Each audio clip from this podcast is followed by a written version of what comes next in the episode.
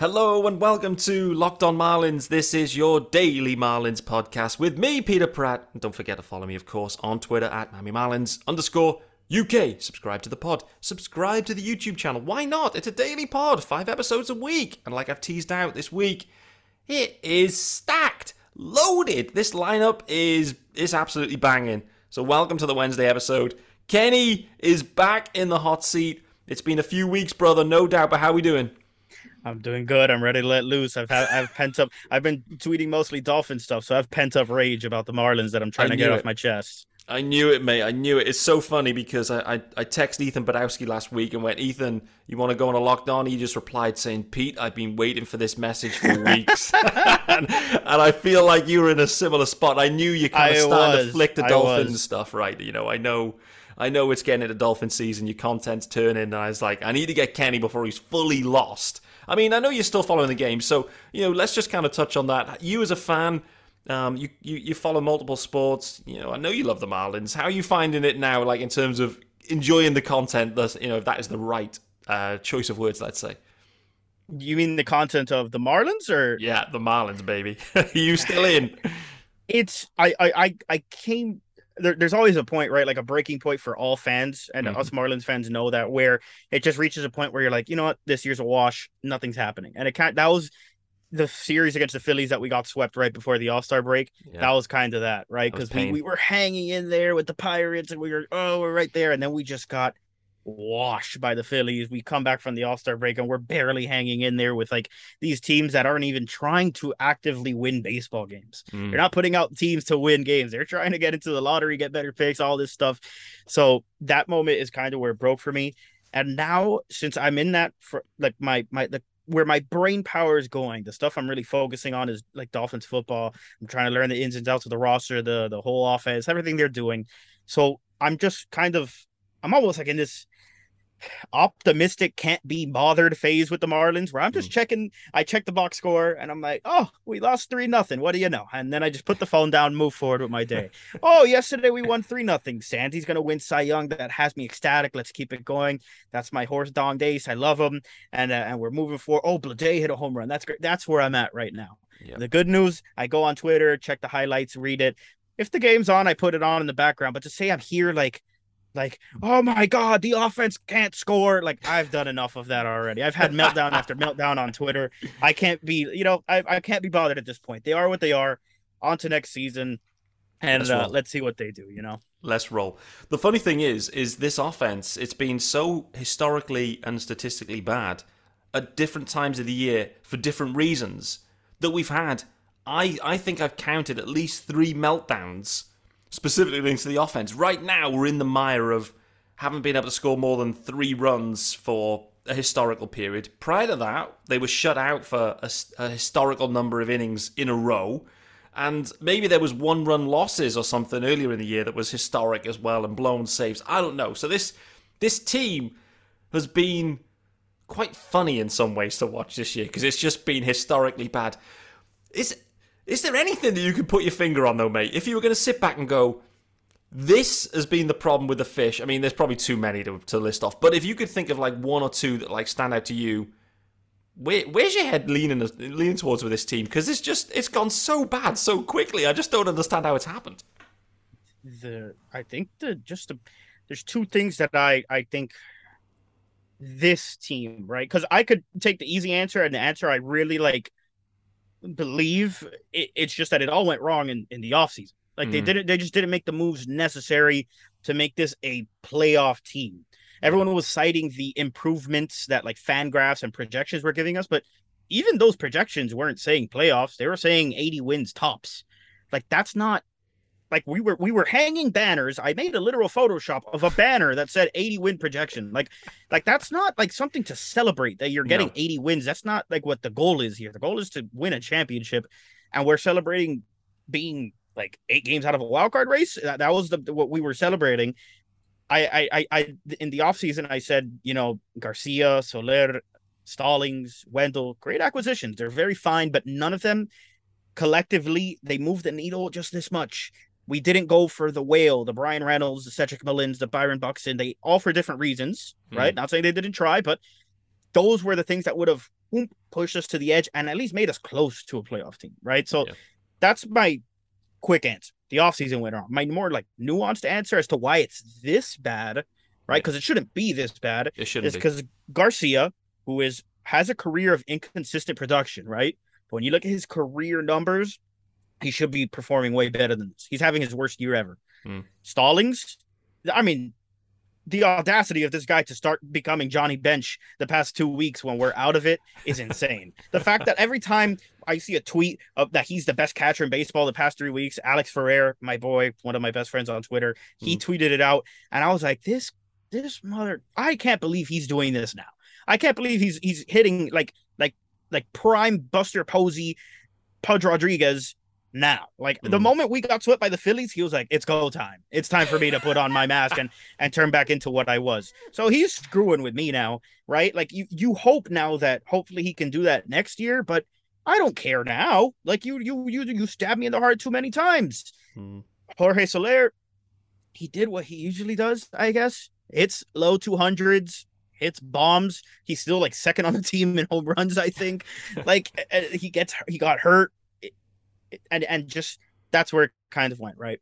Wendle's been the only one that's shown any semblance of being a good ball player, and for when it mattered, when it yeah. mattered, yeah. Garcia, Soler, and Stallings did not show up, and that's that's what it comes down to. Am I saying if they showed up, we'd be in the playoffs? No. Would it be more entertaining? Would we be a better team? Could we have possibly been buyers at the deadline? Maybe, maybe. I, I, would we have made the playoffs? Probably not. Would we have been more entertaining and been a better offense and been a watchable product? Hundred percent. And that's that's what it comes down to. You know, Garcia went and reverted back to a horrendous form times two. Soler couldn't. I never thought it was smart to give a guy an $18 million option coming off a World Series MVP performance. Mm. Like, just because of that half of the year. When you look at his numbers, by the way, from last year, he's still a negative win player. So it's just hilarious that we signed the guy based off like 30, 40 good games with the Braves and then a crazy playoff run. But, you know, Panic. alas, here we Panic are. move. Panic move, mate. You, you, you can't get the deal done with Marte. So it's like, oh boy, we, we better do something else. Yep. Soler could be the answer. And in the end, they've just sunk themselves, I think. And two two of the players I really like, again, you look far back enough, and there were tweets of me saying I think Garcia would be like a good signing for the Marlins. Mm. I didn't expect it to be four years. I didn't expect it to be that much money, and I didn't expect it to be this bad. Neither did the Marlins. Right? Nobody expected Garcia to be this bad. No. I, I, two of the guys I really wanted were Marte, but you know, I, they did get outbid by the most lunatic rich owner in sports and like that that's what Steve Cohen does. Like he just if he he reads Twitter and then the fans are like go get this guy and he's like I'll go get him and he just writes a blank check. They got Mark Canha who has been phenomenal for them. They've had injury like injuries go their way offensively. Like they've kept a lot of the guys healthy. Pete Alonso's having a tremendous year. So it's worked out for them. They they caught lightning in a bottle and it's worked out for them. They're getting guys back Marlins, it's been the opposite. They they tried to catch lightning in a bottle, and it's the glass broke and the lightning struck them. Like it's it just hasn't really worked. Did. Really did. You, you hit on it though, mate. Because the end of the day, we're going into the the new season. I I mean, I definitely did it. It was day after day where the Marlins made some moves. It was like it was amazing. I'd just taken on this pod. I was like, wow, daily podcast. Next thing is the man start making moves every day. I was like waiting for the news to drop. Wendle, bang. Stalling, bang. Avi Garcia, bang. I was like, whoa, here we go. Fish are doing things. But they all of those, like, if, you know, apart from Wendle perhaps, but all of those guys have just gone backwards. And, and, like that's the problem. Just collectively, they've all gone backwards. Like Donnie was saying, the big boys have got to go, and literally the big boys just weren't going. They haven't been going all year. And it's funny that they tried to convert themselves into because when I think back to that 2020 year, it's funny, right? Because the the way the team and the roster was constructed, it was just like all speed guys everywhere. Do you remember? Everyone was running wild on the bases. Monte, Mags, yep, Prince, yep. Birdie. This team now was then to they tried to go power heavy, slug heavy. I think they wanted to hit the bombs. Problem is, no bombs have arrived, and now you've just got a slow, cumbersome team that isn't isn't hit any home runs and it's got a ton of money owed to it now. So it's kind of gone sideways quick. Is Kim Ng under under pressure now at this point, or is it too early for that? Oh, one hundred percent. It's it's never too early. It's this is it's it's you you but and that's the unfortunate like circumstances of her job, right? Like, let's be honest, we're not a big fan base. We're not the loudest fan No. base. We're probably like the quietest fan base, if we're being 100% honest. There's not people in New York, people would be outside Kim Ng's house right now if they had this record with this roster with Mm. signs saying, like, get the hell out of here. You know what I mean? Like, yeah. it, in Miami, it's the urgency from the media and other fan base in general. It's not the media's fault. It's, it's, although they feel it they feel they know they're a bad team because they look into the crowd every night and and it's like Mm. it's let's just say they're not having any fire hazards because of a capacity at Marlins Park. Like there's no they don't have that issue. They they don't have to evacuate people in a rush. They could just let them walk out if there was a fire because there's like 10 people at the stadium. But at the same time, you know, like this podcast, you know, Craig Mish, it's honest, right? You have Mhm. people like me on, you you have people like Craig on, you have people that are going to speak the truth and say they suck, the moves they made suck. They're not operating with any sense of urgency, and we're all pissed off. They know we're mad. They they Yeah. they've read my tweets. I know that for sure. They've read your tweets. There's players that have me blocked. I know there's cliques within the Marlins organization that hate me, that hate you, that hate Craig, and that's just the way it is, right? They know they stink. They know there's pressure. Let's let's get that out of the way. Absolutely. Uh Jeter's gone. Um Denbo's gone. Mm-hmm. Who else do you look to? You I- look I at Kim Ng. I guess Kim's next in line. Look at Kim Ng, and there's no one else. You can look at, at, at DJ, whatever his name is, who who drafts players, but I I- at this point the Marlins don't develop. They don't sign well. They don't sign good players that are going to perform. So what do they do really? Nothing. Bruce Sherman hasn't really opened up his pockets. His his his grand move, his grand finale, his last magic trick was to spend 20 million on Avisail Garcia and Jorge Soler. That was it. That, that was your big old move, buddy. That's what you did to get us from like dead last to 27th in baseball and payroll. And you expect me to like, yeah, baby, season tickets. Let's go. Let's pack this place. That's not the way it works. That's not the way it works. I, I Bruce Sherman, Kim Ng, both on the hot seat for me. Like, you know, but Bruce Sherman, what's he gonna do? He he doesn't care. Like he's the owner. He there's as the owner, the reason why you have his general manager and all these things is to kind of deflect ba- blame anyways. But the truth is, if you're not opening up your pockets, Kim Ng is working with a with a like she's already working at a disadvantage Hmm. if this is the budget she's been given. You know, who knows if Kim Ng was the general manager of the Yankees and had a blank check, maybe she would cook. Maybe she would have put together a World Series team. But we won't ever know, I guess, unless Bruce opens up his his pockets. We we won't because I think it's unlikely, but I do have a question queued up. It's one of our mailbag questions that I, I wanted to get your take on. I think this was a, a fun one. I have to say, appreciate the listeners firing up these questions. So we're gonna we're gonna take a an optimistic view. Um, let me just cue this question up here because it was it was definitely a good one, and it was from uh, who is it from? It was from Carl Hoops at Carl Hoops. He's saying if you're the GM, and he's saying if you're the GM, takes were made, and the ownership suddenly said, Bruce said, we're going to spend 200 million a year. What are your moves? So all of a sudden, Bruce Sherman says, right, that's it. I've had enough. This team stinks. It has to be better. You've got the checkbook now, baby. Go and fill your boots. Talk me through it, brother. It isn't it crazy? It's a two hundred million, and I think right now they sit somewhere like low eighty or something Yeah. like yeah. that. So realistically, realistically, I could go out and say there's a distraught superstar who's having an MVP season in New York. Uh, Aaron Judge and uh, Trey Turner are free agents, and I could realistically go sign them and still have room to spend like another 60 70 million on players. That's how low our payroll is right now. If you wanted me to get really into it right? I mean i guess i would start with that. I would i would try and bring trey turner in and aaron judge in if i had those 200 million because i wouldn't be making a dent they're needle movers if there ever was one Correct. you know i would i'm like i'm looking here you know dansby swanson's going to be a free agent Mhm. JD Martinez, if you want to bring him in on a two year or three year deal, he's a little older. Uh, Trey Mancini, Josh Bell, you know, try and bring all those guys in on reasonable deals. Again, I'm a fan. I don't have to operate within like these like realms of of possibility and logic like the owners do. So I'm gonna say, bring me Aaron Judge, bring me Josh Bell, bring me Trey Turner, bring me JD Martinez, and let's get cooking. And bring me whatever the best closer is on the market. And and I, I still think that wouldn't be 200 million. No, That's how. That's I don't how think it would. I, It that's how wouldn't. low our payroll is because you're talking about for those guys, you might be talking those four guys. You might that would be a hundred million, which would put us at 180, still 20 million to go build a, a pretty decent bullpen, if you ask me. I'm completely with you, mate. I love it. Um, can I? I just wanted to say on one of those names specifically, I actually think that there's a realistic situation where the Marlins go and make it happen. Not with Trey Turner because I just can't see Trey Turner at all. It's not happening. Not with Dansby Swanson. Josh Bell, however, the reason being this whole first base conundrum as it, from a position where you've got multiple players blocked and issues going on and no one can get playing time, all of a sudden now Aguilar's gone. They're not going to pay him 10 million next year. They aren't. And that's the end of Aguilar. And they shouldn't. Yeah. And they shouldn't. No, absolutely they shouldn't. Cooper Loop, we'll wait and see. One final year of, of arbitration for him, I believe. You know, he's not a great first baseman. Lewin Diaz, sexy glove, sexy glove. But problem is, you need the big stick. Big stick is not playing. Yeah. I think there's a you know there's a need here for the fish all of a sudden. I can't believe I'm saying this that actually there's a need at first base, and I think Josh Bell fits the brief. What about you?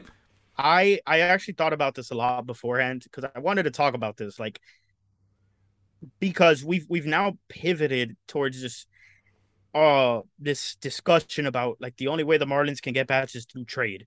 And that's sad to hear because Mhm. we're 27th in the league in payroll. And for a normal team that's willing to spend money, Yeah. there you can spend money to get players, right? You can spend, Yeah. you'd probably have a budget of 30 to 40 million to spend on players going into this offseason. You Yeah. were you're not left where now like look, Alex tweeted out the other day, he's like, I can see them trading Sandy in a year and a half if they're not going to spend money. And people are like upset about it, but it's also true. Like if they're not going to spend the money, someone's going to get moved, right? Exactly. And uh, that's that's why you're hearing about Pablo Lopez being traded to get a bat, to get a bat. We need a bat. And it's going to be one of those things where you fix one hole on a ship and then water starts coming out the other end. You're going to trade Pablo, get a bat, and then our rotation's going to suffer. And Yeah. then we're going to trade that back, at a pitcher. And it's just going to be in a loop unless you spend money to fix certain things. So, with that being said, back to your point, Josh Bell's going to be 31 next year, halfway through the year. He just turned 30.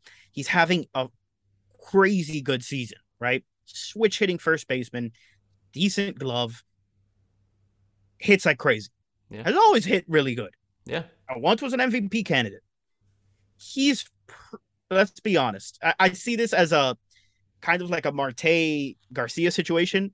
I see us getting outbid for for Bell, Mm. and it's not because the he the Marlins will offer. You'll hear about it. Craig Mission and and Barry Jackson will release a, a good article saying, you know, the Marlins tried their hardest. They offered him, you know, 14 million a year, but ultimately, you know, they were outbid by the White Sox or by the Rangers or someone for 18 million a year. Marlins didn't want to go that high, so now Yeah. they pivot in another direction, yeah. right?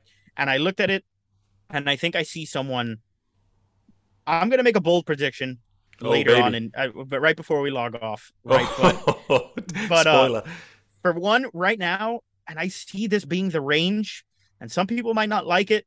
I actually don't think it's the worst, but I can see it backfiring. I also didn't think obviously Garcia would be the worst, and look how that turned out. Jose Abreu is a free agent with the with the White Sox. The guy's always hit, Mhm. always hit. He has like 150, like WRC plus right now. Always been a hitter. Look at his stats, up and down every year. Been a stud at first base. Okay. He's 36 years old at the end of the season. He fits the mold because the Marlins don't want to commit to a seven, six, eight year contract plus or anything like that. Jose Abreu is not going to get that because he's old.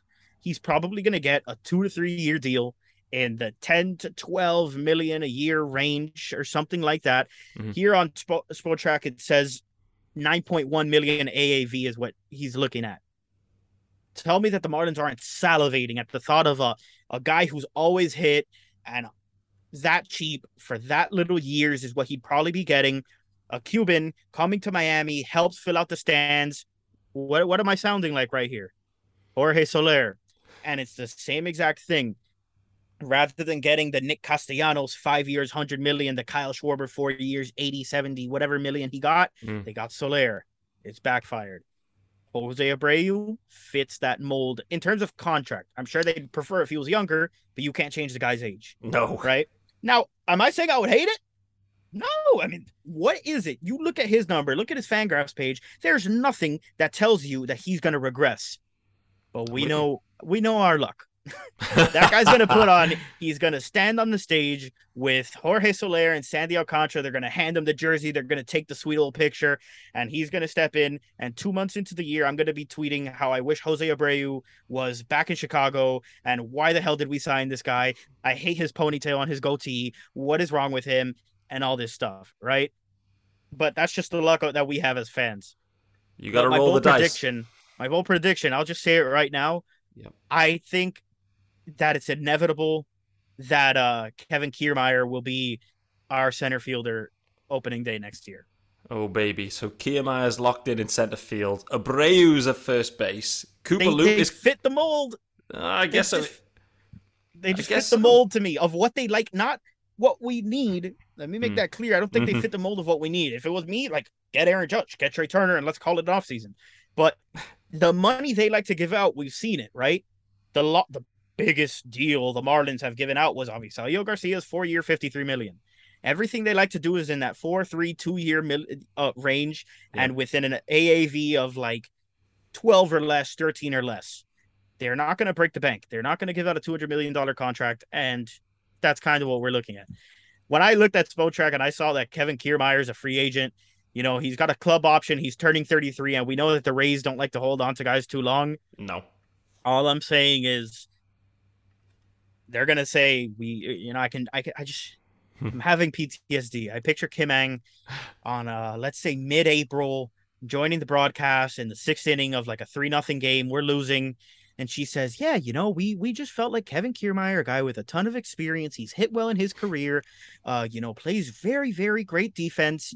You know and we we felt like he could have a resurgence with the bat down here as he's hitting 120 and striking out at 40% it just it just fits in my head. It just fits in my little fake head can see it coming a mile off. Um, let's get into the first ad of the day, and uh, there's some there's some interesting ads here. They're all linked to alcohol uh, in some ways, so they're interesting ads for me as well, no doubt about it. And the first one, it's our guys over at Liver Health Formula, and it's by Pure Health Research. So. If if you have an overworked liver, I love that phrase, overworked liver. I certainly do, no doubt about it. It's now easy to rejuvenate your liver health and reignite your metabolism. Liver Health Formula contains eight liver boosting super nutrients like turmeric beets and artichoke extract, all of which work together to wake up a sluggish liver. There you go, another great phrase. Overworked liver and a sluggish liver. Absolutely love this one. Turn it into a toxin flushing and fat burning machine. No more bloated belly, need that. No more uncomfortable digestion. No more feeling tired and low on energy all the time. And best of all, Liver Health Formula makes it easier to maintain a healthy body weight long term, no short term gains, long term for it. As a listener of Locked On Marlins, you can try Liver Health Formula risk free today and get a free bottle of Curb Fit with your order. Curb Fit, what is that? Well, it's a safe and all natural appetite suppressant. So it makes it easy to say no to naughty foods. This makes it the perfect complement to Liver Health Formula. So, where do you go? What have you got to do? Pretty simple, guys. You go to it's all one word now. GetLiverHelp.com slash MLB to learn more. Again, that's GetLiverHelp.com slash MLB to try liver health formula completely risk free. Claim your free bottle of Curb Fit with your order. Reminder getliverhelp.com forward slash MLB to get started now. That was a stunning ad. I absolutely love that one. And I feel like I should give it a try. I definitely do because the the beer and wine consumption has been high with this Marlin season, no doubt. Yes. yes. No, no doubt, it has been high. Um, but it is what it is. So I love that. I think you know, going back to the question itself, what would you do with 200 million? The fact is, for the fish, the reality is, it's never going to get to that stage for whatever reason. No. And they have to get better at drafting and developing dudes and some of their trade activities too. Like I'm in, I'm intrigued to see where they go. What was your take on the deadline itself, mate? Because to come out of that deadline in a team that looked like it was in serious trouble, to make just one move, I found very interesting and puzzling. If I'm completely honest with you, the fact that it was just Anthony Bass, Zach Pop for a you know a, a prospect that may or may not work out at shortstop. Like it felt like at this point, at this juncture, the Marlins needed to be active because there's a ton of dudes reaching their final year now, and you know, it felt like we just kind of sat there and wait to see what happened. I don't know. It just felt a bit strange that the Marlins were just so inactive. What was your take on it?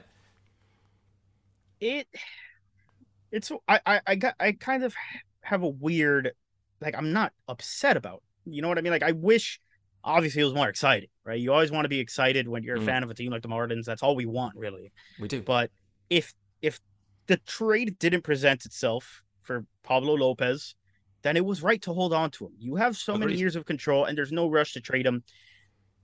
Now, do I wish maybe they would have traded some prospects for a bat? Sure, but it didn't look like they were in any position to do so. What were they going to trade for Soto? They weren't going to do that. You know, look, the Cubs. I, I found what the Cubs did more like head scratching, just holding on to Ian Happ and Willson Contreras. Like, Hmm. like I don't know what's going on over there. Are they going to hold on to them, or are they going to trade them? It's that's a weird situation. Agreed. The Marlins, it just seems like nothing presented itself in terms of a great offer for Pablo or for Cooper. I thought maybe they would package Bass and and Pablo or and Cooper or something like that to get a big Mhm. return. Mhm. It didn't present itself. I think that it's out there enough now where teams know Pablo's on the market. I Yeah. do think that there it's it's it's a likely chance that he gets traded in the offseason. If they're not going to spend, they're going to see that as one of the only ways they can bring in a, a needle moving bat is by trading Pablo Lopez.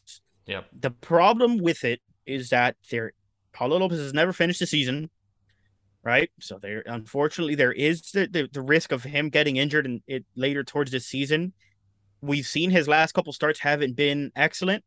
You know, the, the production's tailing off. Mhm. Could that be because of the, the the grind of a full 162 game season taking a toll? I don't know. I love Pablo and I, I I love him, and if he's on this team, I'm fine with it. I'm perfect with it. Like there's nothing wrong with having Sandy Alcantara and Pablo Lopez on the same team. Like you're not going to be mad about that. No The way. problem is that the reason why you start to get mad is because they're not getting the run support. And the fact that we've put ourselves in a position where the only way to get run support is to trade one of them is that's where really therein lies the rub. That's the problem. So was I upset? No, Jordan Groshans, he, he seems like a good player. He's he's having a good season in AAA now with us. That's fun. But you know, I thought maybe they could have capitalized on guys like Steven Okert, you know, moving him. If but if nothing presented itself at the same time, like who am I to be upset that they're keeping a guy who's been solid out of the bullpen in a weak bullpen, you know? So Agreed. fine. But it, it it's really I guess what happens on like Marlins Twitter and the reason why some people may be more upset and reasonably is because when you start to imagine what the Marlins have to do in the offseason to put themselves in a spot to compete, it sounds like such an outrageously large task, It right? does. And it is because if you're not going to spend, it's just not going to happen. It's not going to happen. You, you can make some trades and make yourself a good team, but we're not the Rays. We're we're not we're not going to just like finagle our way into a playoff spot with crazy management and next level analytics. Like we're not going to do that. We're not No. going to do that. So that's where then you as a fan start to say like, and we could have gotten started on this little mini rebuild here this offseason, you know, traded a Mm. guy like Coop and got in a high level bat. And, you know, look, I wanted Miguel Vargas from the from the Dodgers, you know, but it, it, didn't work out. He didn't open himself up in a trade. Something happened. And that's why I see like the the outrage on Twitter because of that, right? But I guess me, like in my negative, like realist kind of brain, I don't expect us to compete next year either. No. You know what I mean? So I, I I don't blame them for not like pulling the plug on Pablo and just trading him at the first thing that comes up. So was I underwhelmed? Yes. Especially there, that final 30 minutes of the deadline, it looked like it was, oh It my was- God, it, it was it was just wasn't it? Yankees, Dodgers are, are in on Pablo. It's getting close. Oh my God. And then bang, nothing happens. you know, like it was just one of those like, oh, what do you mean nothing happened? Like I was so excited. I was I was already telling my, my friend Adrian to start photoshopping Anthony Volpe in Marlins uniforms. Like, what's going on here? And nothing happened. You know, know. so overall, yeah, underwhelming. But the task to build a competitor going into next year seems so tall and so unrealistic that to me, I'm like, uh, why why rush and trade Pablo? Like, if you're gonna build a, a competitor next year, it's gonna have to come from money and calculated moves. And uh, let- let's just say I don't have much faith in them to do that. Okay, let me let me ask you this one then. Yeah. Where the Marlins find a way to go and get Bryan Reynolds from the Pirates. They do. Yep. And to be honest with you, I still believe that Bryan Reynolds will end up as a Marlin. I, I do truly believe that that is a really likely situation, and Reynolds his his control will continue to tick down, and maybe that that will then balance itself with the Marlins uh, with with their you know their price they're willing to pay. Problem for the fish is. as the time ticks along, their farm starts to deplete as well. Guys are regressing in the farm, they're getting hurt in the farm, they're actually moving it to the major league level and underwhelming. This is the problem now. The farm is starting to. It's no longer a top five farm now, in my opinion. There's other teams that are miles better now. And the Marlins, all their top prospects, you know, you've drafted Kahlil Watson, went in as the number one prospect. Kahlil Watson, next thing is he's snipering umpires. like, there's insane stuff going on with him. You've drafted um, Jacob Berry this time around as your number one pick. He's already like the sixth, seventh prospect, so a lot of people are out on him. You know, you've got Max Meyer is down now for missing a whole year. Okay, Eder's coming back. So this farm that a year ago was a top five farm, seemingly, or close to, I think it's gone backwards and now is maybe still sitting in the top 10, but back end of that. Uh, maybe even that's that's being nice as well, I guess. This is kind of at the heart of the thing is like maybe we're as Marlins fans overestimating at times the the talent that they have there because the development just isn't there. That's the problem. The, the the hitting development is so weak in this farm, and that's the fundamental problem for the Marlins, and always has been for the past however many years, five, six, I don't know, since I followed the team. But I've gone off on a bit of a rant on the farm, but I think it's it was worthwhile. Nevertheless, the point I was making was Bryan Reynolds, they get a deal done one of the young controllable arms has to go, a multiple of them perhaps, and maybe Kahlil Watson. They think bollocks to it. Let's just pull the trigger. Okay, so Reynolds is in now in Miami. Plug center field solves the problem. Avi and Soler are still around. We know that. Bleday is still around too. And I think Bleday looks like he has the chance to be a major league hitter, in my opinion, from what I've seen in the small sample size. Okay, you then go and get Josh Bell, perhaps a you know free agency. So you add in Bell, you got Reynolds. I do think the and it was it was interesting. I was talking to Will Manso about this um, on yesterday's episode. That if you layer in more talent around an Avisail Garcia, for example, and he isn't the focal point and has to be the guy, I think Avisail Garcia could well bounce back and rebound next year. But he needs the protection around him. He needs Josh Bell to be hitting. He needs Bryan Reynolds to be setting the table. Uh, but I do start to think and look at that and go, maybe there is an offense there. But the problem then I look across the town that we've just we've just been playing the Bravos and been spanked by them. The Bravos are miles ahead of the Marlins. Even if they go and get Reynolds and they get Bell, you look at those rosters; they they're not even in the same stratosphere. The Braves are so far ahead, and yeah. that's your point. The task is huge, but if they get Reynolds and they get Bell, are they in the mix? Are they in the mix at all, or are they? You know, are you in line with my thinking? I don't. I don't. I mean, I in the mix. Yeah, I don't see why not. They they were in the mix for a good chunk of this year with this roster underperforming. You know what I yeah, mean? There, there, was a time there where we were three games back of the wild card with Garcia and Soler both hitting low 200s, almost below 200, with yep. Stallings completely regressed. True. Jazz hurt. Yeah, I, I do think so. They they'll be in the mix. Yes, playoff spot things bounce our way, a couple things go our way, yes, I they could. Um, I do agree with you. By the way, I the, the farm system's just not as good as anymore, right? It, no, teams do not hold our farm system in the same regard they did last year. You know, Agreed. the fact of the matter is that Eury Perez is is the best prospect we have, and I'm extremely high on him. I love him. I don't care about his four one eight ERA. He's like ten years old in Double A. Give the kid a break. All right, yep. like he's amazing. But Kahlil Watson has underperformed. Sixto Sanchez is nowhere to be found. Max Meyer just had Tommy John. Jake Eder hasn't thrown a pitch this year. Uh, Lewin Diaz isn't even a prospect anymore. Don't know why I'm talking about him. Peyton Burdick, he, he, he's he's to me he's like Monte Harrison. Really, like that, that's what he is. He can't flashy ass tools, but he can't hit the ball. Um, you know, to me, the best prospects in this system offensively are Yiddi Cappe and, and Jose Salas. So those are the ones I'm really high on, mm. but they're a long ways away. You know, yeah. both 18, 19 years old. Igabe might be like 20 or I think, or like late into his year, 19th. Can year, I add I one other just on that yeah. theme? Can I just add Naz Nunez into this um, bracket too? Like I do like him too, um, but he's he's he's look he's doing real well in Double A. He's walking at like eighteen percent. He's got outstanding speed and elite defense. Mm. I like him. I do. I, I I hope he can get put the ball in play more and and and develop some gap power there, and and he Yeah. can turn into a legit prospect. And then also, you know, Troy Johnston is someone that doesn't get a lot of love because he was never a flashy prospect, but he's one of those guys that like all he's done in the minors is hit. Like you look at his Fangraphs page, and it's just every year in the minors, in and out, he's hitting, he's hitting, he's hitting, he's hitting, and he's mm. up to AAA already. He's someone I really like, but he's just never had the flashy tools of speed, power, all this stuff. But the guy hits, he doesn't strike out a lot, can hit bombs. I love him. Paul McIntosh as a catcher has turned into like a splendid little surprise, a Marlins Twitter favorite. But it's just the, the high ranking guys Yeah. it just hasn't bounced our way. You know, Max Meyer, it stinks that he's gotten hurt. Jake Eder is someone who I still am high on, but mm. he hasn't thrown a pitch in a year. Is the team going to want to trade from without having seen him throw? Sixto is he's throwing. I, I I don't know if I'm like in the Truman Show where it's just like, am I being pranked? Because every day I think I read about a live bullpen, and I don't know how much longer he can just throw live bullpens. He's he's going to the live bullpen Hall of Fame at this point.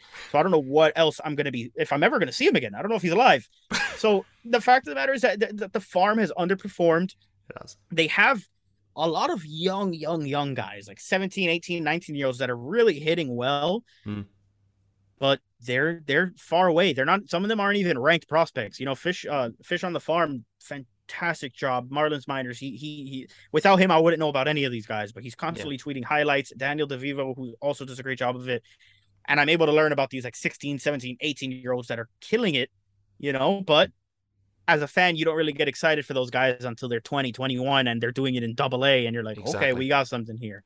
Yeah. So the farms like just it, it's not like around the league, I guess that they're not it's held in such high regard because teams know that our development is good, you know, and and anything they get from there could be damaged goods in the way they've been taught. Look at Yeah. the Dodgers. The Dodgers just called up Miguel Vargas. He's their fifth ranked prospect, and I think he would be our best hitter in our farm system. And that's a team that's already won 80 games, I and know. they've spent 230 million dollars. That is a baseball organization. That is Well, I how you do it. You spend the money, you make the trades, you develop the players, you do it all. The Marlins barely do any of it. So you know, Frustratingly as well, you know, the division rival Braves are starting to get into this this arena too. In my opinion, they're starting are. to actually spend the money now as well. Yeah, Austin they Riley with are. a big I mean- extension.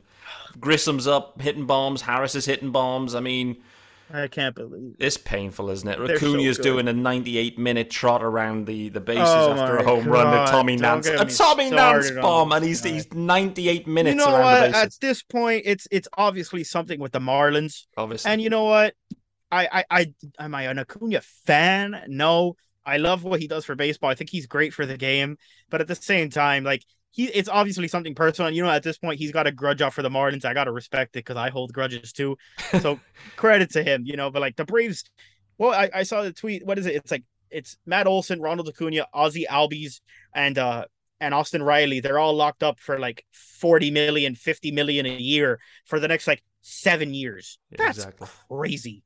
That's lunacy. Like the fact that Acuna is making 10 million, Albies is making like four dollars because of the contract he signed, and then Ol- Olson and Riley, like it's unfair. That's what I I- like how you said it.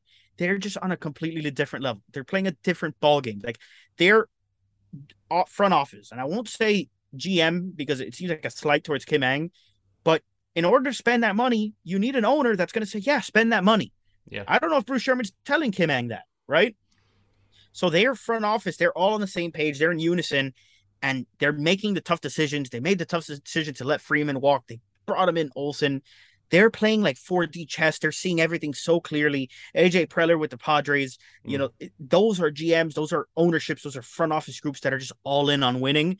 Yeah. And we're trying to do it like we're we're going bargain bin shopping here, like trying to win. And it's just not the way it works. You know, they're they're Ah, playing a completely different ball game. It is. It's it's a completely different ball game. You can see it a mile off. Like the comparisons, there is no comparison. It's painful. Final ad, and then we'll just kind of wrap things up because uh, you know me and you could go a long time. And this is a brand new ad, first read for me. So you know, bear with me, guys. But I think you'll recognize this one. I've seen it on the on the TV before. So you're hanging out with some friends and putting a few drinks back. Yes, sir. A few becomes a few too many. And as the evening comes to an end and people start to head out, you think of calling for a ride. Nah, you're going to live nearby. You can make it home okay. It's no big deal. What are the odds you're going to get pulled over anyway? And even so, what's the worst that can happen? Insurance goes up, lose your license, lose your job, total your car, you kill someone. I don't know. Everyone knows about the risks of driving drunk. The results are tragic and often deadly. However, that still doesn't stop everyone from getting behind the wheel while under the influence. That's why police officers are out there right now looking for impaired drivers on our roads to save lives. So, if you think you're okay to drive after a few drinks, think again. Play it safe and plan ahead to get a ride. It only takes one mistake to change your life or someone else's forever. Drive sober or get pulled over. Boy, oh boy, that was. Whew. I mean, where's the built bars? boy, oh boy, what they they they they really have some target audience here with Marlins fans who are uh, who might be drowning their sorrows. These are targeted ads. No other no other locked on uh, MLB uh, host has got these ads. They're specifically me. They've they've seen they've seen the wine consumption going up, you know, historically bad as well, and uh, they know the Marlins fans are in pain. But nevertheless you know, it's it's going to be a very interesting off season, a wild off season, I think, because there's so many holes and decisions I think that remain for the fish. Like we still have the same holes that were there from last time. Center field's still a problem; it's not been solved. Closer still a problem, not being solved. So they're still on the list. However, the infield in its entirety, including first base, is all now for me up for debate. Everyone's a free agent in 2023 that's there right now. So they're going to have to make some calls. And I just feel like all of a sudden that infield that's been like the core for the fish for the past few years, you know, hey, Miggy Ro, BA, Cooper Loop, these like three dudes, it wouldn't shock me if all three of them are gone sooner rather than later and they just go, do you know what, let's just kind of go a different direction here. Let's get younger, let's get faster. I don't know, with BA, his shoulder, Miggy's still elite defensively. We can't get away from that. But, you know, offensively, it's regressed there depends what they want to go after. But I don't know, mate. There's just so much to do. There just feels like so much to do, and I'm just not convinced that the Marlins can get it done in one off season. Like it feels like this is another three three windows worth of activity plus. Yeah. Tell me I'm wrong. I don't think you are. I don't oh, think boy. you are. And and again, it, it, it's the only way you accelerate the process is by spending money. Yeah. If you're not going to spend money and you look to do everything through trades and development, you're going to swing on miss on guys like we obviously have, and it's it's going to slow down that process, right? Uh, I I I love Jazz, obviously, right? Jazz is is a cornerstone, but the injury concerns now. It's two years in a row where he's been held out because of injury, and you have to. I love him. One of my favorite players on the team, favorite position player. What he does for the city and the, his personality and all that, it outweighs everything, right?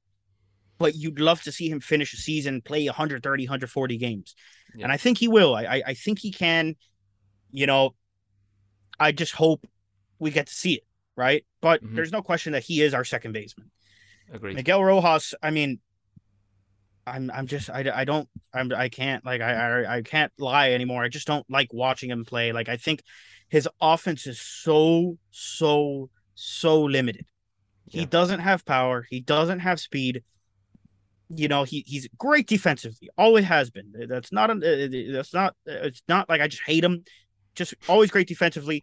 Just can't hit. He just can't hit on a team that needs hitting. You know what I mean? At best, he's a utility guy that can get that can come in late and and provide elite defense. And I know he'll fucking hear this and he'll lose his mind and he'll unblock me just to block me again. Whatever. I, I, can't hold back anymore. The guy doesn't like me. You know, he, he doesn't like a lot of people or whatever. Um, you know, eh, Brian Anderson. It's kind of it's always one of those things for Brian Anderson. I've I've always loved Brian Anderson because of the the the, the ceiling he shows hmm. of elite defense, cannon of an arm, hits for a ton of power, and when he's going, he's going. He's yep. up there. Yep. But at this point, it's it's the guy is almost I don't even know how old he is. I think he's getting close to 30. You have to come to the reality that he kind of just is what he is, right? Yeah. He's a guy that's gonna and look, this is uh Mike Picardi who on Twitter who's fantastic. He, he's someone I really love his takes, always level headed, and he's the one that says he's like Brian Anderson just is what he is at this point. He's yeah. a guy that's going to give you really good stints, and then he's a guy that's just super consistent, provides great defense, ton of power, obviously as he's injury prone as well, and that's what he is. You can't rely on that a guy like that to be your World Series winning third baseman at this point. And it sucks because I do love Brian Anderson, but it's the same thing. He's capped. You know, Anderson uh, Rojas is capped offensively because of lack of power and speed. Anderson's capped offensively because of inconsistencies Mhm. and the way he can't hit a breaking ball. You know, things like that. Garrett Cooper, I think Garrett Cooper is what he is too. He's a good hitter, and I don't mind keeping him as a first baseman DH. His defense isn't the best, Mhm. but he, he is what he is. Like he's not making a ton of money. You have a year of control left on him, and he has a 750, 760 OPS. He stayed healthy this year, which is was one of our biggest concerns, and he Yeah. proved us right. When healthy, he could be a good hitter. Should he be the driving force of your offense? Absolutely not. He No. should be eh, a you know a back end type of bat that can drive in runs, and he's a good option to have.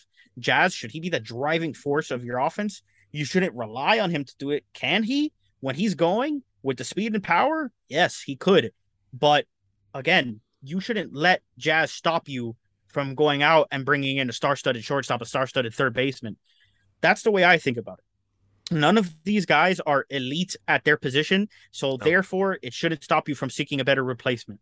Now, if I was prioritizing all that, I would say center field, shortstop, third base, and first base. You know, those are the four I'm before I'm even looking at Jazz's position because I love what Jazz can do when healthy, and I think he deserves another chance, another year to to do it. Obviously, like Yeah. I don't I don't think there's anyone saying get rid of Jazz, but I would look at those four positions before I'm looking at anything else. And if there's an upgrade available through trade, you do it. And if if Bruce Sherman magically wakes up and says, you know what, let me go out there and spend money, then you do that too. But Absolutely. but I don't think there's anyone that's safe on this team other than like Jazz and Sandy. I don't think you're getting any major needle moving return for Cooper. You know, No. because a team's not No going to give you a high. A a team's not going to say, "Here, let me give you a high end prospect bat that's going to be like perform next year for Garrett Cooper." Like, why are they going to do that? Why are they going to trade a bat for an aging bat? It's just not going to happen. So the way I see it, Cooper's on this team too.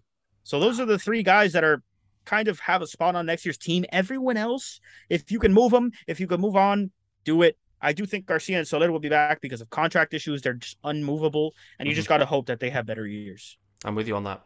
I completely agree on on the two corner guys. They'll be back. Um, the the problem now when we piece this together is all of the infield needs to be upgraded because in reality it is below average in the main offensively too, and there's Mhm. obviously some health concerns, and they're all you know approaching um, contracts ending in various ways. So that's a problem. The minor leagues at the upper levels, to go back to that conversation, that thread, well, there's not a ton of talent that's major league ready within the infield either. We've got this big gap now down to the lower levels where there's some really exciting, fun guys coming, but you're four years away. So all of a sudden, you've got a ton of problems just that are on the horizon, sitting there where pretty much the whole roster needs to be turned over. There's nothing there at AAA to supplement it, and no one wants to spend any dough. Oh boy, this this is this is and this is why now we're on this thread today where I'm at, I'm talking about Sandy Alcantara asking about his incentives linked to Cy Young because I was interested. Like he signed his extension, has he got any incentives baked into it? Craig, as he does, because he knows these things, popped up when Pete, no, no incentives there. Nothing was available for Sandy. Okay, cool. Next thing is a whole Twitter thing breaks out. You know, talking about do the Marlins need to trade Sandy Alcantara to kind of turn this team around? Because to your point, no one carries the value that you need to go out and make a franchise altering move. Yep. And that's kind of the. We're in, like, it's a realistic option. Like, to kind of come full circle, we talked about Sandy at the start. Like, we want him to win the Cy. He will win the Cy. But big Giancarlo Stanton, he won MVP. And what happened next? He was out of the door. There was a different reason why. But the Marlins have got form for that. And Sandy Alcantara is a needle mover in terms of a package you can get back it feels like we've been down that path again. How disappointed would you be to see Sandy traded if it was to be, you know, if, if they made that happen in the off season? Would you understand? Would I understand knowing what I know about baseball, and I know now more. I know more now than I did three, four years ago than I did two years ago. I've, I've read up on these things and I've done extreme research into the way uh, uh, revenue sharing works, with how much these teams really have, Mm. I would yes, I would be disappointed. I know how these baseball teams work. I know how how much money they have and how much baseball teams no owner in baseball is actively losing money. no, No, Bruce Sherman no isn't here in, in in his office like why am I losing money? No, he's always got a profit. He's always got his made sure. Like he, he knows he's got his money. And and would I be disappointed? Yes, because it should never have to come to that Mhm. should never have to come to now in terms of value and the way it'll be painted yeah it makes sense Yeah. You mean three years of control a guy who's making 12 million aav for a cy young award winner that's the best value in all of baseball that's up there with acuna's contract Yeah. so yes you would be getting more in return for him than you would possibly and like that would be like a top three return ever in marlins history Mhm. should it have to come to that? Uh no, it No. shouldn't. Because Spend if you look at it, if you sold the team to an owner that was said, I'll come in here and spend some money, it could all be fixed. You know, the rotation of you, you can make it work with the rotation of Sandy, Pablo, Luzardo, Cabrera, and then uh, Braxton Garrett or Jake Eder or Max Meyer or, or, or we'll throw Sixto in there. I don't know. You you can you can piece together a really good rotation there, a top 10, top 15 rotation. And with the correct money spent, you know, with let's say Garrett Cooper and and and Sandy Alcant- uh Sandy Alcantara, Jazz Chisholm, you can go out there and and and and blow some money on guys that that that'll help move the needle offensively, and you you kickstart this process, right? But it's also not that simple, right? It's never No. just money No. because look at the Dodgers, look at the Braves. What else did they do? You know, Dansby Swanson, he gets hurt or a player gets hurt. What do the Braves do? They call it Vaughn Grissom. What does Vaughn Grissom do? He's got two home runs like in four games. He's hitting like 300. He does exactly what he's always done. Where does that come from? Development. And it's like, what did you hear Jeter saying when he bought the team? We are going to build a sustainable winner year in, year out at every single level. We're going to be competitive and produce championship quality baseball. And that is what we don't have. You know what I mean? So back to your main point, trading Sandy. Can I see it happening? 100%. 100%. It's it's the way us Marlins fans have always lived our lives, right? We don't know how long. It's why I lost my mind in the All-Star game when Dodgers fans were like, "Why are you crying? Sandy's young." Ugh. And it's because I know that there's a real possibility that Sandy gets traded and he's starting the All-Star game for the Yankees in 2 years. And Yeah. I'm going to be sitting there miserable, chain smoking cigarettes, drowning my sorrows and saying, "I didn't get to see him start an All-Star game for us." And we traded him and we're back to square one. Right? There's a world where in this ownership group that's not going to spend the only way they're able to kickstart a, a, a rebuild is by trading away guys like Jazz and Sandy. Obviously, Jazz doesn't have that value now, but let's say next year he's Mhm. an all star again and he's healthy. Yeah. Who knows what they do? Who Yeah. knows what they do? You know, it's it's it's really, really, really sad. And I know fans are probably hearing this and be like, man, takes is so negative. Mhm. And I, and I'm just being realistic. Like you've seen the writing on the wall. They don't plan on spending the money. They've they've made the argument that the attendance is such a big issue to overcome for them. And we know that with the way revenue sharing works, these teams got hundreds of millions of dollars in in revenue sharing. And in MLB's eyes, they want these guys to spend that money, right? That's the whole dream. It's the money gets cycled to the poorer teams. The poorer teams spend that money on a payroll. They get a, a, a better team. Every all a, a, a rising tide lifts all boats. You know that's Yep. what their vision is. Mhm. These teams will get that revenue sharing. They'll spend money. In an ideal world, they proposed a, a salary floor of a hundred million, and they did it for a reason because they know it's possible. Yeah. But the ownership will tell you it's not possible. Look at our attendance. Look at our crowd. It's just not possible. It's not possible. It's possible. Don't lie to us. I, I know it is. Teams will eat it up because it's easy, right? The easy one two thing to put together in your head is empty stadium equals no money equals no good players. It's that simple. Yeah. People scream at Miami, say it's not a sports town. It is a sports town, guys. It's just that we're also an entertainment town. If you're not as entertaining as the next best thing in Miami, why am I going to go to you to watch a boring baseball game? Okay, I could go to Komodo and have great Japanese food. I can go to Papi Steak and have an excellent filet mignon. I can go down to the beach and see beautiful weather and waves. I can watch the stars. I can go to a nightclub. I can do all these other things rather than sit there for three and a half hours and watch a team score three or less runs for 15 straight games. Mm. Sorry. Sorry if it hurts your feelings, ownership. I know that you're lying to me and telling me you don't have money. It's there. You're just not going to spend it because you want to secure your own first. You're trying to get me to go games. You're trying to get 20,000 fans a night to games, but you have to earn that respect first. That's just the way it works. The fans don't go to games so you spend money. You spend money so you get fans to go to games. And if you don't want to buy into that theory, then sell the team, get out. Let's get the next guy in here and let's try again. Because at this point, Bruce Sherman's not the guy, and that's it. That's it. It's a it's a perfect summary of the situation, mate. So I applaud you for that. Firstly, yep. And I'm going to share this clip wide and far, and I think there'll be a lot of people in agreement of what you've just said there. I completely agree. Two final ones because we're out of time. Why did Miguel Rojas block you, by the way, on Twitter? Listen, I, I again, similar to I, have told you, before, I don't have sources, but I know things. I know things. I have people that tell me things. I know things. Like it's, but I don't have like a legit source. I don't, right? I know that there's a, a faction of players in the Marlins that don't like me. Okay. I know that there's people on Twitter that don't like me. I know there's people that cover the team that don't like me. And they're probably listening to this and they're saying, How does he know I don't like him? Because they know who they are. You know what I mean? Um, and the fact of the matter is, Miguel Rojas is more online than we think he is. He's reading everything that people say on Twitter, and he's reading things that I say on Twitter. He's he's listening to what I'm telling you right now. I'm almost certain of it. And if he's not listening to the whole episode, someone's sending him a snippet of me saying he sucks with the bat in his hands. And tell you what, if you're that person sending it to him, send him this as well.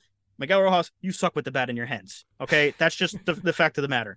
Um, he he's very online. He sees the things we say. He hardly has more people blocked than anyone else on Marlins Twitter. You know, there's there's other players that read our tweets. There, there's I've heard from other people that there are players that laugh at my tweets, and I'm like, that's crazy because I've said something bad about almost everyone on the team. But I hope that no matter what, and if there's a player listening to this, or there's a member of the front office li- listening to this, I promise you that everything I say is out of my love for the team, my love for the Marlins. 20 plus years I've stuck around with how bad it's been. Hmm. You know what I mean? And, and and the truth is that look at Twitter, and I I always applaud everyone on Twitter. I applaud you, Pete, for the work you do, Craig Mish for the work they do, everyone that covers the team. And the fact of the matter is that the Marlins could use more fans like me, like you, like the people on Twitter, because we're what moves things in in terms of like attendance numbers and stuff like that. Because with how bad the Marlins have been, there's times where I look at it and I'm like, man, 10,000 people went to see it. Like that's crazy to me. That's a lot mm-hmm. because I don't know why anyone would want to see it. You know what I mean? Everything I say, I know I'm a lunatic on Twitter, and people probably read my tweets and like, this guy has to be in prison. But everything I do comes from a, a, a passionate standpoint as, as someone who's always wanted to see my team win a championship.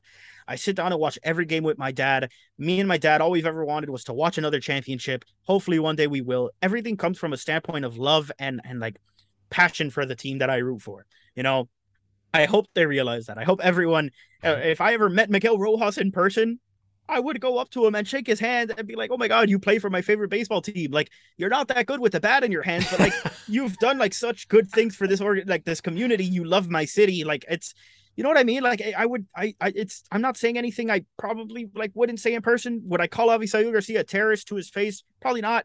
But like, at the same time, Pete, like, I, you perform good and I'll love you. You perform bad and I'll hate you as a baseball player. But I'm sure that all these guys go home. They have families. They're great people. They're law abiding citizens. All of that stuff. They're great people. I know they are. I know Miguel Rojas has a family. He has a beautiful son who he's teaching to play baseball. All that stuff. And and he's a great guy, a hundred percent. I mean that. Mm-hmm. But I'm a fan. I, I I tweet about what I see as a fan. It could be Jazz striking out. I, Jazz has struck out, and I've said, Jazz, man, what the hell was that? That that you look like me up there. You know what I mean? Like it, everyone can can get like criticized and everyone can get loved. And that's the way it is. And I know it's not fair. I know as an athlete, you're like, why is people people being so mean to me? Like I'm just trying to do my job. I don't like sucking. And I know Miguel mm. Rojas doesn't like like being bad with the bat. I know my Brian Anderson doesn't like being hurt. I know it all. But I'm an exaggerative fan who's just trying to entertain other fans. Exactly. You know, that's my mindset. My mindset has always been I, I I I love this organization. I love this team, and I root for them wholeheartedly. But At the end of the day, Pete, let me ask you this. Mm-hmm.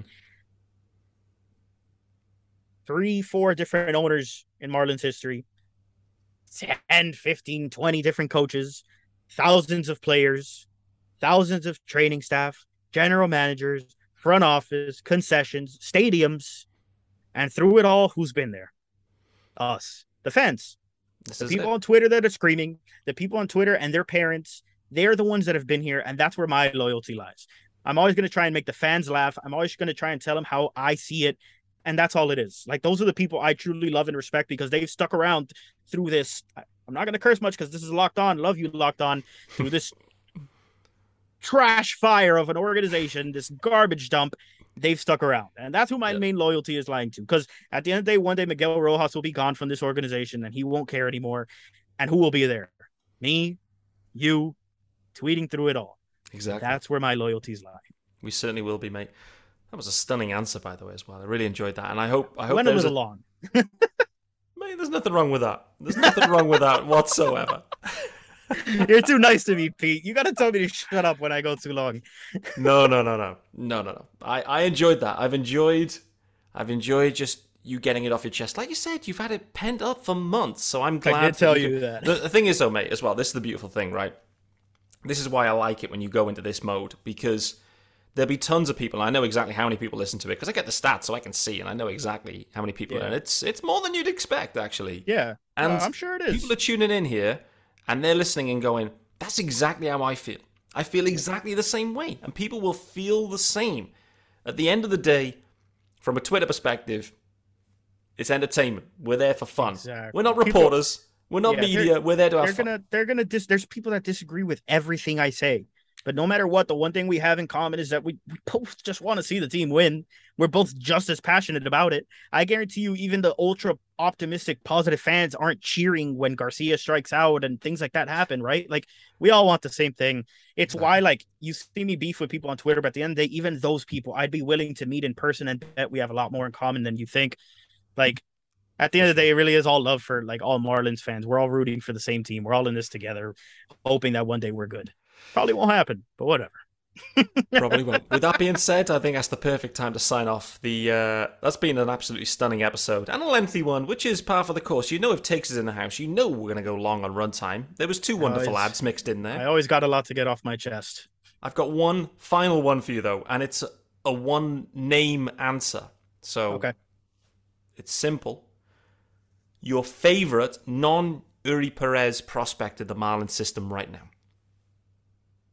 It's between two, Yiddi Cappe and Jose Salas. I'm Cuban. I'll say Yiddi Cappe. That's my answer. Perfect. Perfect. And just in case he's listening, my second favorite, Paul McIntosh. I love you, Paul McIntosh. I love you, Paul McIntosh. He's my he's second always, favorite. He's always listening. He definitely is. So He is. we know it. All right, then, guys, that is us done with Locked On Marlins. Not forever, but just on this Wednesday episode. I hope you've enjoyed it. And I, I appreciate Kenny Takes a Mate hopping on, giving us his time, his thoughts, his honesty and openness. And Yes. I've really enjoyed it, and I hope you guys have too. So, here's what we got next. Just to tease it out, we're back tomorrow. It's a daily pod, so you know the drill. We're back, and it's Thursday's episode. Who have we got queued up? Another Marlins Twitter goat making his debut. Alex Ferrer is in the house tomorrow, so Oh my that one God, I'm so excited for that. that one could be wild. I am not gonna lie. So Thursday's episode, Alex Ferrer on his debut for Locked On Marlins. If you don't know who he is, go and search it up. I'm sure you will, and he is he is equally as hysterical as takes. I think the two of them are a perfect tandem on Twitter, and uh, I think they love rubbing love people Alex. the wrong way. Yeah. I love that. He's he's funnier than I am, honestly. I like he he is. He's the best. so that's queued up for Thursday. And then just to kind of tease ahead again, Friday's episode, guys. We're rounding it off big style as well. Loud Marlins fan is back in as well, so we'll be looking forward to that. We'll get all the rundown about the the uh, the trade deadline, Jazz Chisholm being moved, yes or no. I mean, we're going to get all sorts of takes from Loud Marlins fan, of course. So, uh, Kenny, you're an absolute stud, a legend. I love you. It's been a fun, fun episode and conversation.